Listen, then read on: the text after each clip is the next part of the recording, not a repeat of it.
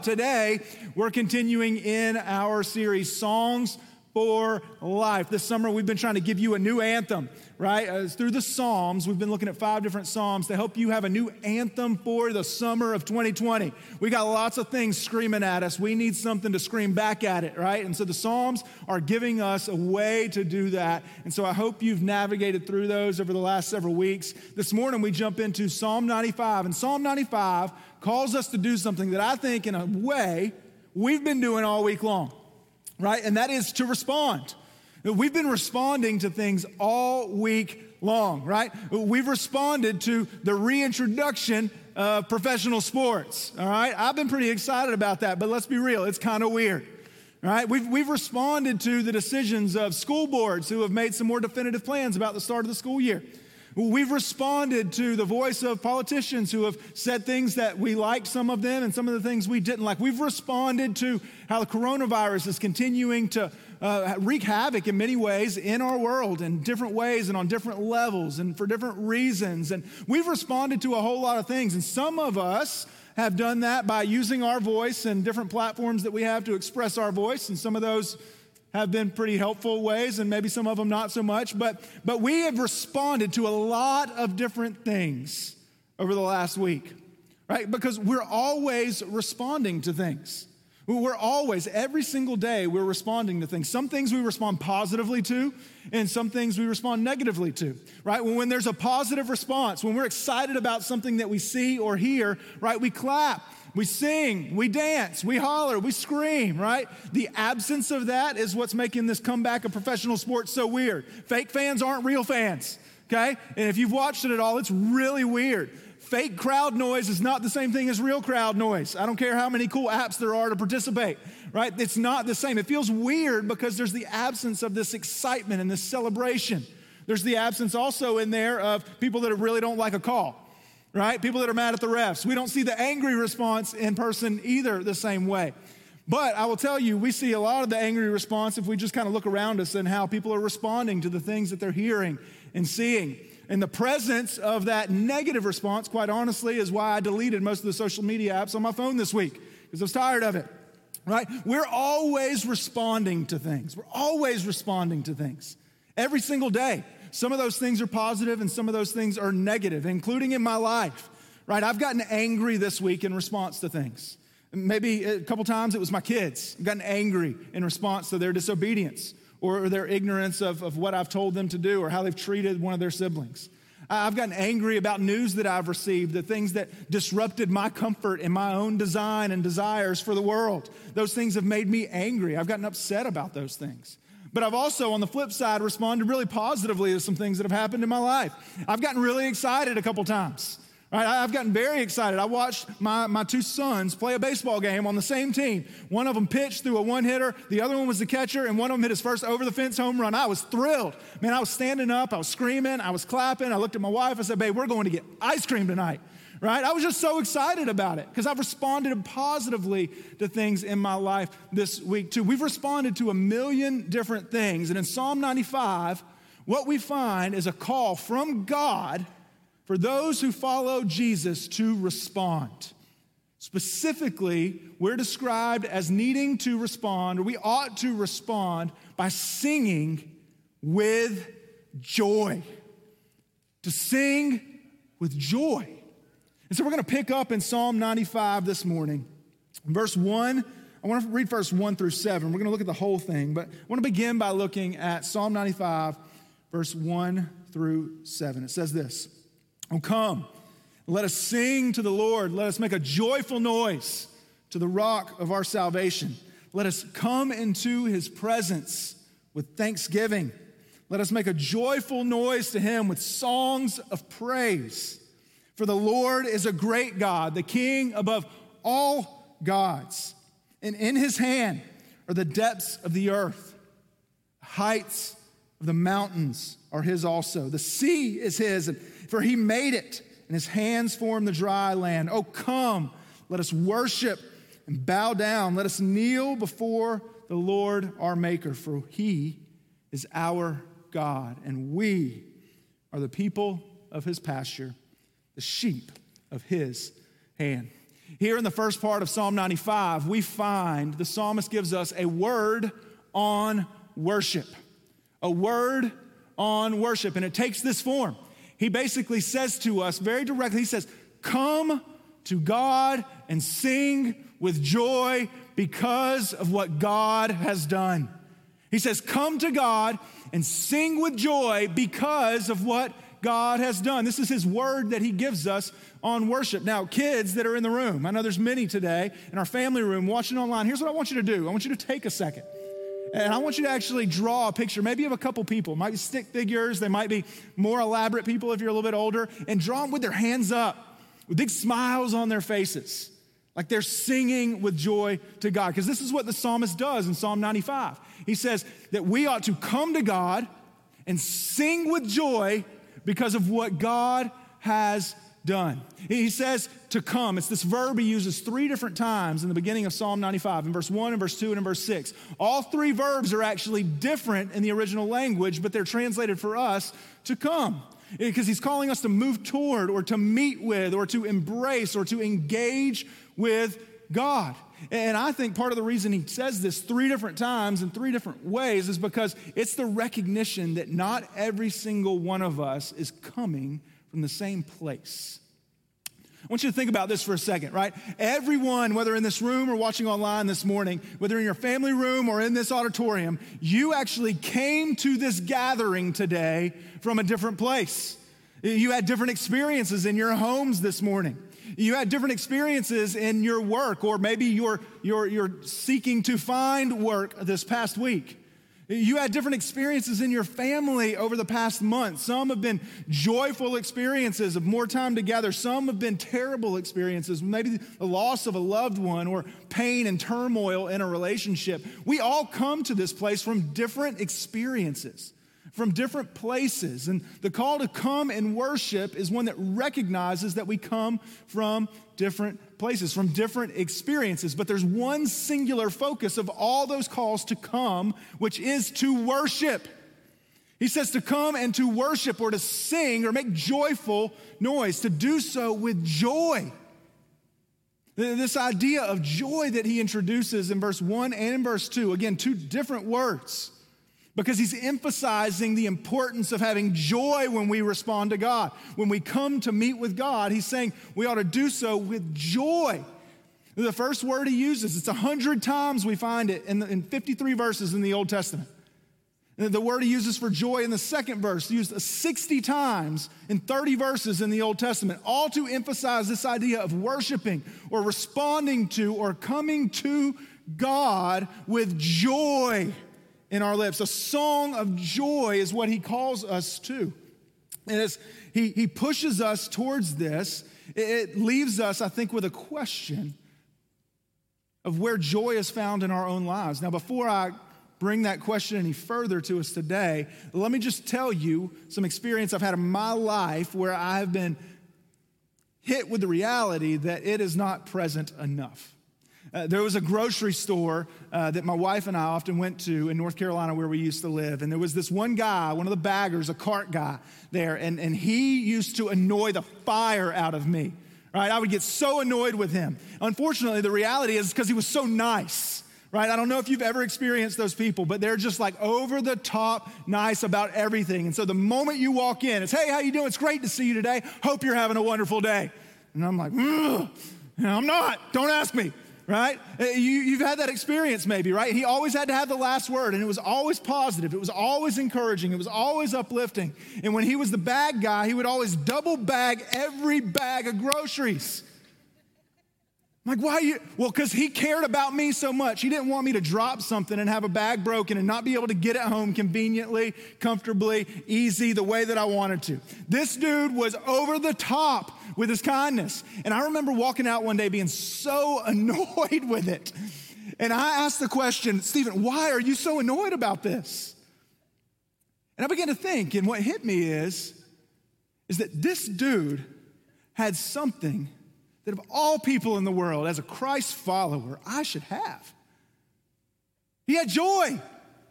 He had joy. This was a guy working as a bag guy, a cart guy at a local grocery store.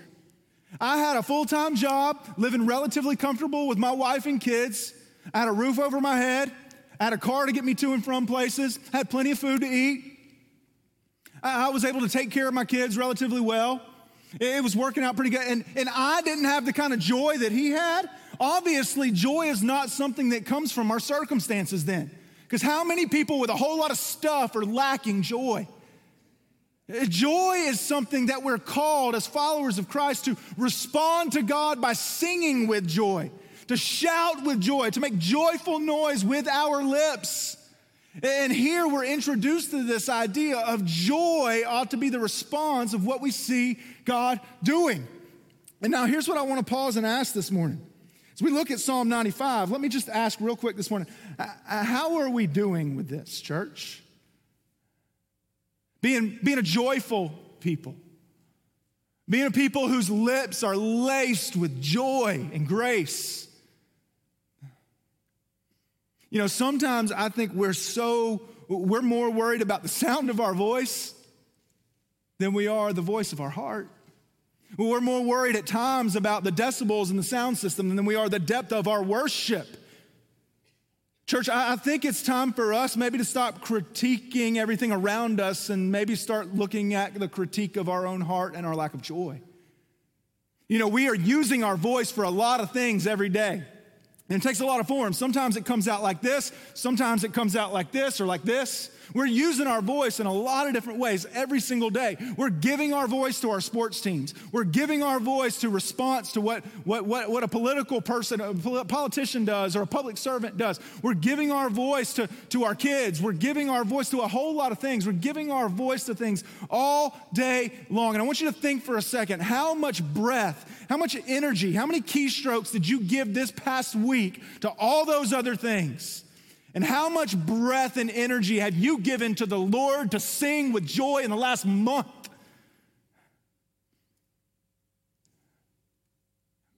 Church, God has called us to be a joyful people. It's not a question of whether or not we have a voice. And is the only thing we should ever do with our voice is sing? No. Should we ever use our voice to speak about other things happening around us? Absolutely. But if that out, if that, the, the volume of that is far louder than our voice of singing with joy, then something is out of balance. We give our voice to a lot of things. And I can tell you, church, that the world's listening. What are we giving our voice to. You know, the beauty of Psalm 95, as is often the case in the Bible, is he doesn't just leave us going, Yeah, I get that. Sing with joy.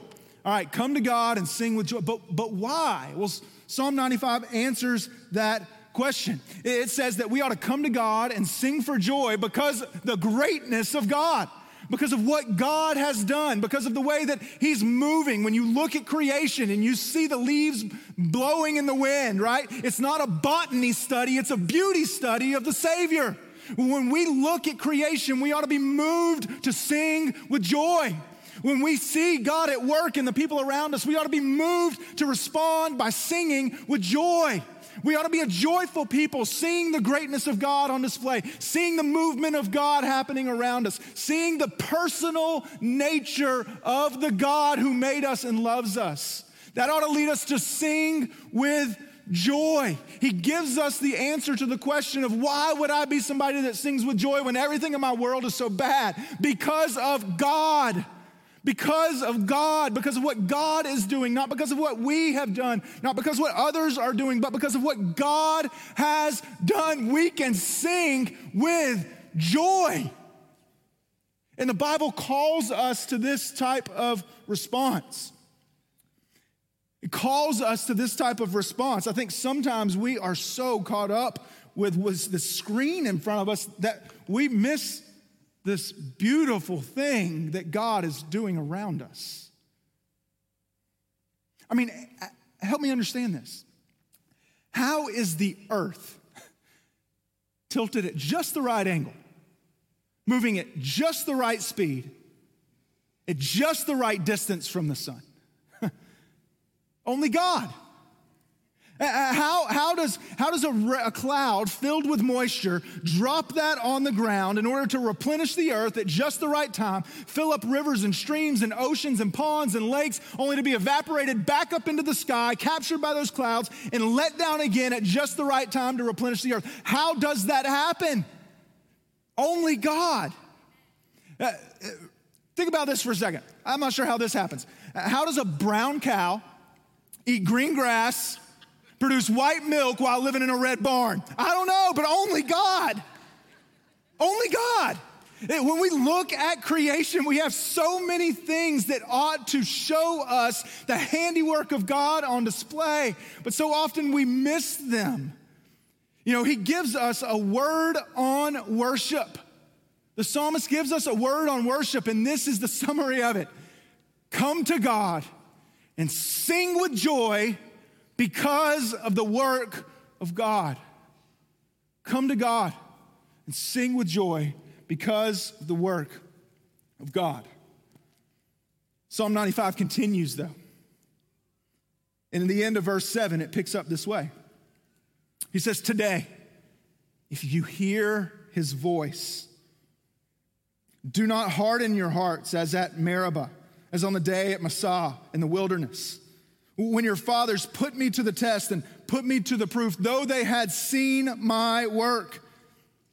For 40 years, God says, I loathed that generation and said that they are a people who go astray in their hearts. They have not known my ways. Therefore, I swore in my wrath, they shall not enter my rest. You know, the first half of Psalm 95 is this word on worship that the psalmist gives us to come to God, to sing with joy because of the work of God. The second half of Psalm 95, he gives us a word of warning, a word of warning. And it takes this form of a warning to not be arrogant, to not be ignorant, and ultimately to not be absent. You know, he begins with this strong language. Today, if you hear my voice, do not harden your hearts. You know, hardening of hearts is this really extreme expression that sometimes maybe when we read or hear, we could go, man, that sounds a bit extreme. Really? Like, just because I don't see, man, God's name written in the clouds, does that mean I have a hard heart? I mean, just because when the, when the leaves turn up and they're a different color or when they change colors in the fall and I don't recognize, man, that's the handiwork of God. Does that really mean I have a hard heart? Is it really a hard heart just because I don't necessarily always agree with what God is doing? Well, according to Psalm 95, that's exactly what it means. And so he uses very extreme language here to give a warning of their arrogance and their ignorance. He says, Don't be like your fathers, their generation, because what they did, you know what they did? They, they, they, they, they had these events that took place in these two specific places that he talks about in this warning. One is Meribah, which is named that because the word means quarreling or fighting, arguing. what would they call America? Uh, they, they uses this other place called Massah, which is the idea, it's the, the word that means testing. And so, what he's saying here is that your fathers, the previous generation, what they did is they were fighting about everything, and then they were testing God to see if he was real and legit and actually with them. And the result of that is that they were arrogant because they were, this was driven by their belief that they knew better than God and better than one another. And so they just fought about everything. They tested God. And he said, No, no, no, this, this is a hardness of heart that was showing itself in the form of arrogance. But he goes on and he says that this also took the form of ignorance because not only were they saying that they knew better than God, they were actually looking with their eyes at crazy cool things that God was doing and going, Nah, we're good. I mean, it says right here in, in Psalm 95, it says that, that they put him to the proof though they had seen the work of God. They saw the work of God with their eyes. How many of us would love to see God work with our eyes? They saw the work of God and they went, ah, we still need to test them. I'm not sure if it's legit. They were ignorant of the things that God was doing right in front of them. And the outcome of this hardness of heart that showed up in arrogance and ignorance was ultimately their absence from the Lord. That's why he says, I loathed that generation for 40 years. Who did? God did. He loathed their parents' generation for 40 years because they had strayed away in their hearts. And ultimately, he says, Therefore, I swore in my wrath. God saying this, I swore in my wrath, they shall not enter my rest. The hardness of heart that took the form of arrogance and ignorance led to their absence from God for eternity. A brokenness of their hearts that could not be healed. Brokenness. Maybe some of you adults need to do this too, but for sure the kids in the room, I want you to do this for a second. Watching online, draw a picture of a broken heart, a heart into two pieces, maybe a sad face over top of it. Because it was in God's wrath. That their hard, broken, calloused hearts would be separated from Him forever in a real place that the Bible calls hell.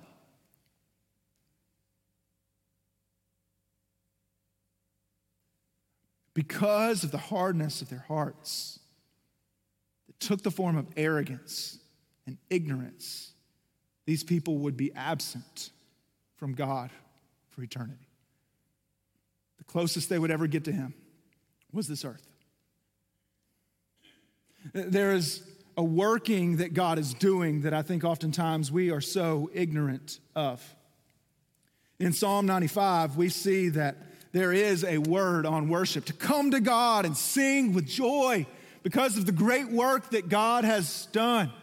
There's this word of warning to not be arrogant and ignorant, having a hardness of heart that leads to an absence from God for eternity. What's beautiful is that we see that the entirety of Bible is actually connected to itself.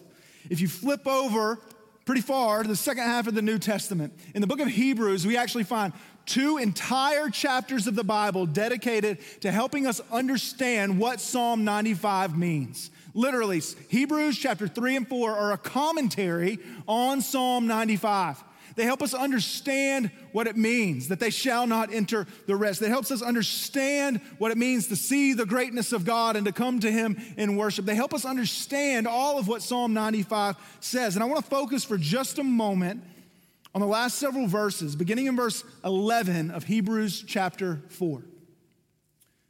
It says this Let us therefore strive to enter that rest, that rest that they couldn't get, that they wouldn't get. Let us therefore strive to enter that rest so that no one may fall by the same sort of disobedience. Same as who? Same as the father's generation that they were talking about in Psalm 95.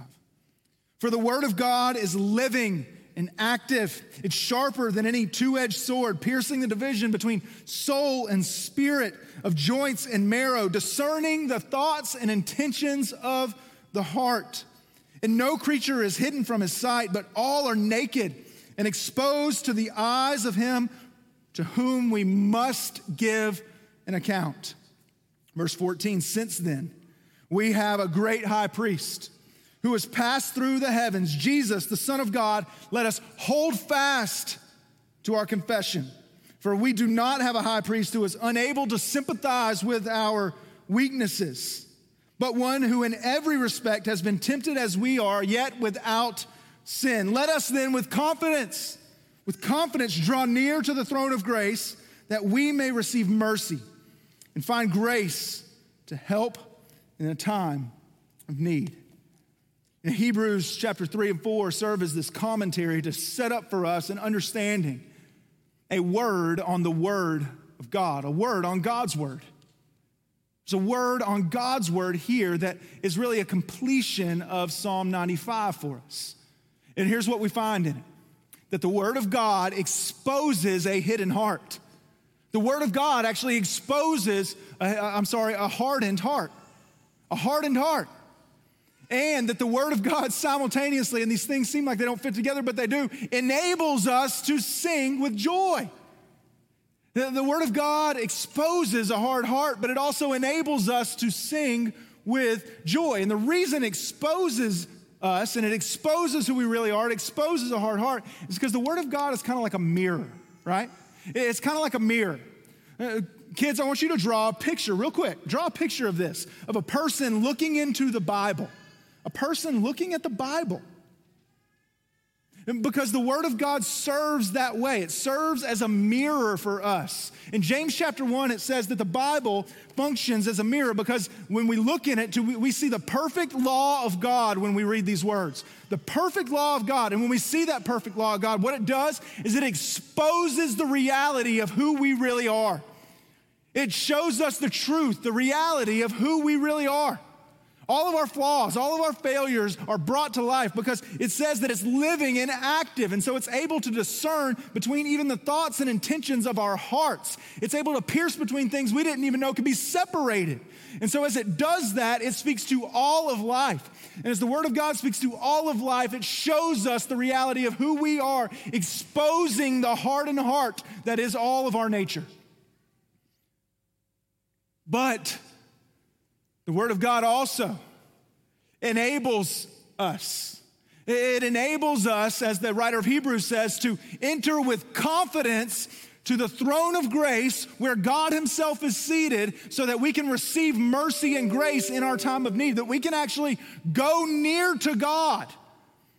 The Word of God enables us to approach Him with confidence and not just like in this timid, scared way, but no, with confidence to go in and to sing with joy because of God and who He is and what He's done. It calls us to a response. And so while the, God, while the Word of God exposes our weaknesses, it enables our worship. It enables our worship. And as we understand all of the Bible, if you were to flip back, you don't have to, but to John chapter 1, we're reminded that Jesus is the living Word of God. That God took His Word and it put on flesh and it came and lived in our neighborhood right? That he came and lived among us. And that when he did, he actually, when we look at the life of Jesus, he exposes our weakness because he lived a life that none of us could live. He lived a perfect life, a flawless, sinless life. And when we look at the life of Jesus, we cannot help but be exposed in all of our weaknesses, in all of our failures, in all of our vain accomplishments. We look at Jesus, we see the reality of who we are. We're exposed, but the beauty is is that by the perfect life of Jesus, we have our weaknesses exposed and our sin exposed by the death of Jesus being, being pinned to a cross, nailed to a cross to take the punishment for our sin being put in a real grave for three days, rising up from the grave, and then now being back at the right hand of the throne of God, proclaiming on our behalf who could enter in. We are now enabled to worship. We're not just exposed for our weaknesses. By Jesus, we're enabled to worship, to sing with joy because of the work of Jesus. And I can tell you then, if this is true, this is what it means that joy in our lives is found in direct proportion to our view of the magnitude of the work of God through Jesus Christ. The joy in our lives is in direct proportion, direct proportion to our view of the magnitude of what God has done through Jesus Christ. Jesus exposes our reality, our weakness. Jesus enables our ability to worship and sing with joy. Because here's what happens if we focus on anything else, we get crushed under the weight of it. Because our vain accomplishments will lead us to demise when, their, when their, their glory runs out. Our failures will lead us to demise because we'll dig a hole and bury ourselves, or somebody else will for us. But when our, when our eyes are focused on the works of our hands, the works of others, the accomplishments of our kids, our bank account, all of these things, when they're focused on somebody else's decision making ability, when we focus on the work of another, we will be crushed under the weight of it. But according to the Bible in Psalm 95, when we focus on the work of God, we are enabled to worship and sing with joy because of the work of God. When we focus on ourselves, we will be crushed. When we focus on the Lord, we will be raised. Recently, I read um, a book. It's like a historical book written by a guy named Clint Hill. He, he served um, under five different presidents as a Secret Service agent, specifically on the presidential detail. The book's called Five Presidents. It's not a PG book because it explains a lot of things that he experienced and went through. And so um, I wouldn't necessarily invite everybody to, to take it, but I was fascinated by the history of it. And so I began to explore this book. Well, in it, he recounts some of the details of what happened in November of 1963 when President John F. Kennedy was shot. At the time, he was, uh, he was given to, his responsibility was the lead security detail for Jackie Kennedy. And so he was riding along on the trail car, the car right behind the convertible that they were sitting in, on the running board, watching and scanning the crowd and doing his job as he had done every single day at that point. At the moment, he, what he describes, he heard an explosion. He turned his head to where he thought it had come from, immediately turning his head back to the president to see the president grab his throat and fall to the left.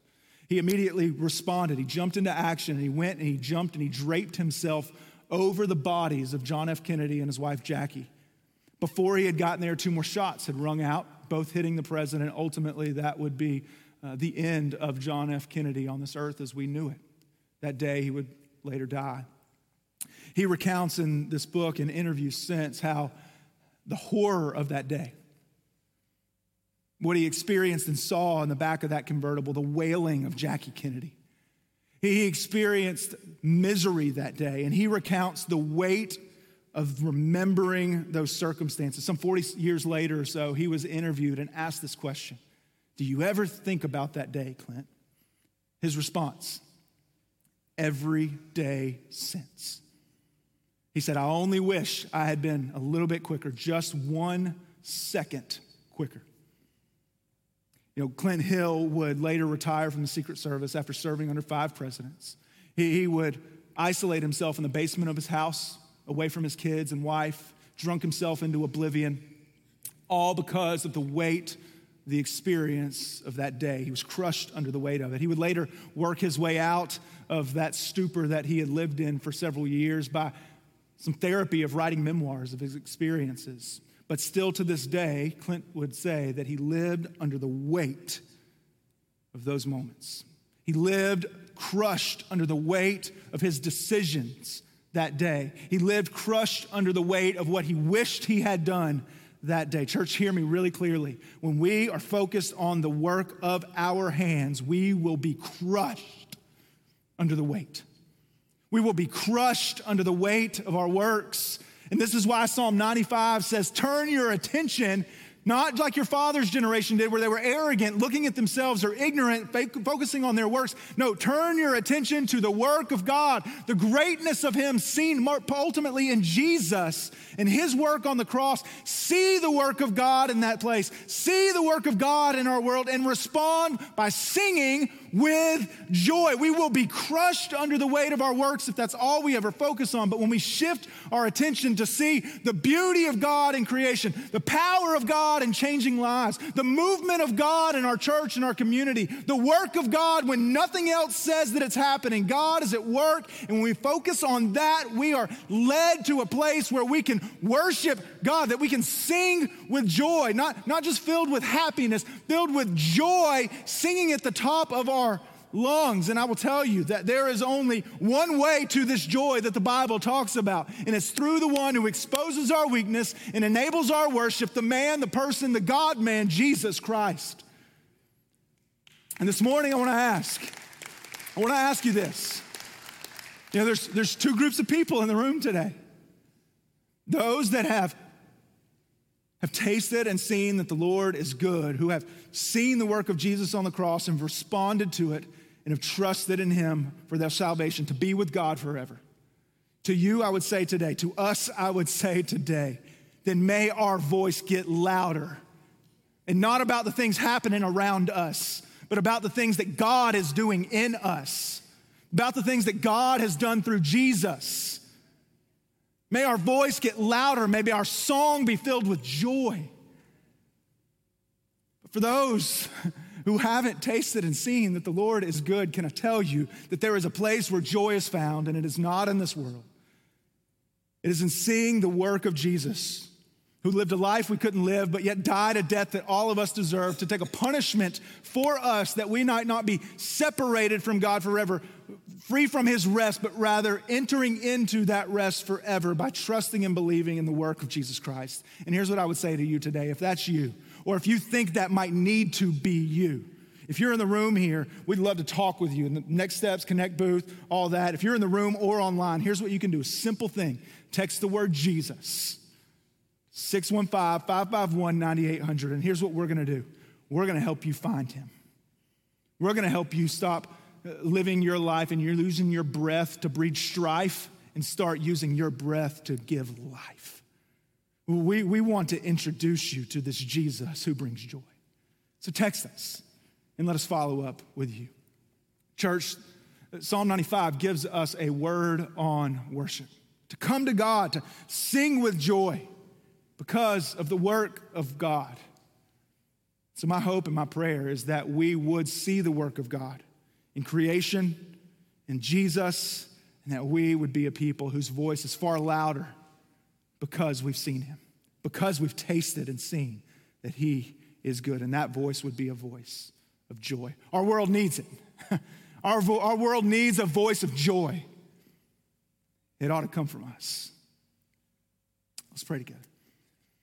Father, I thank you for the way that you are at work, way that your spirit moves in us among us, around us. And Lord, whether or not we get it, it's happening. And so I pray this morning in these moments, God, that you would stir in us who follow and trust in Jesus a sense of joy that would not be mustered up. It wouldn't be, it wouldn't be created. This isn't a factory, but God, you are a person who changes us to give us joy. And so may we look to you and find joy.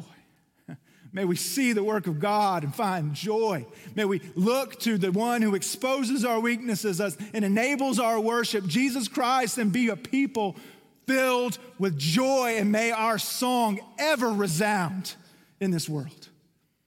And God, for those in this room, those watching online who need the joy that only comes from Jesus, God, would you break hearts?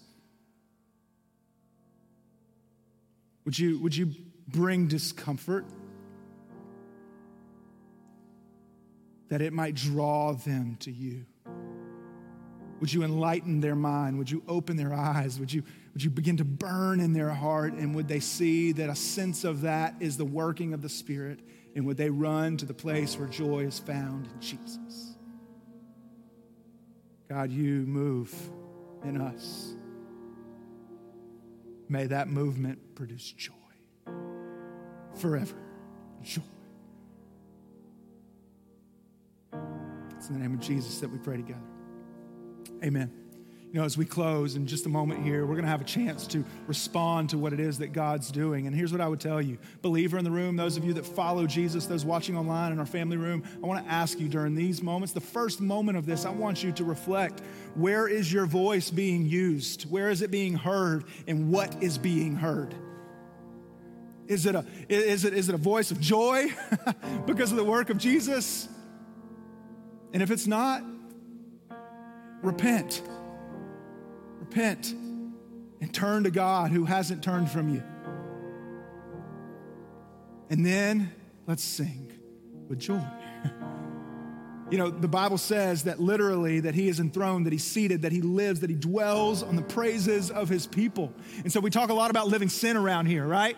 You want to know one of the ways to live sent? It's not just a conversation about Jesus, it's the praises of his people. Because Jesus is seen when we praise God with joy. And so I want to invite you to live sent in this moment, to live sent in this week, to live sent in this season of outrage, to live sent in this season with songs of joy proclaimed and shouted from your lips. May it be a joyful noise that comes from us. And I will tell you that when we do, we live sent. Have the conversation with your neighbor. But don't waste your song. You know, our songs are planting a garden. What's growing in yours? What's growing in yours? Your voice is seed scattered in the world. What's growing in that garden? I pray that it is joy that's growing. I pray that it's Jesus that's growing. I pray that it is people who are finding life because you're breathing life and not breeding strife. I pray that it is joy that's rising up. So, church, let's do this. Let's stand. If you're here in this room, online, in our family room, let's stand together. Let's remember the work of Jesus. And let's be a people who sing with joy. And if you don't know him, you listen to the praises of his people because he's there. He is there. Let's worship our Lord.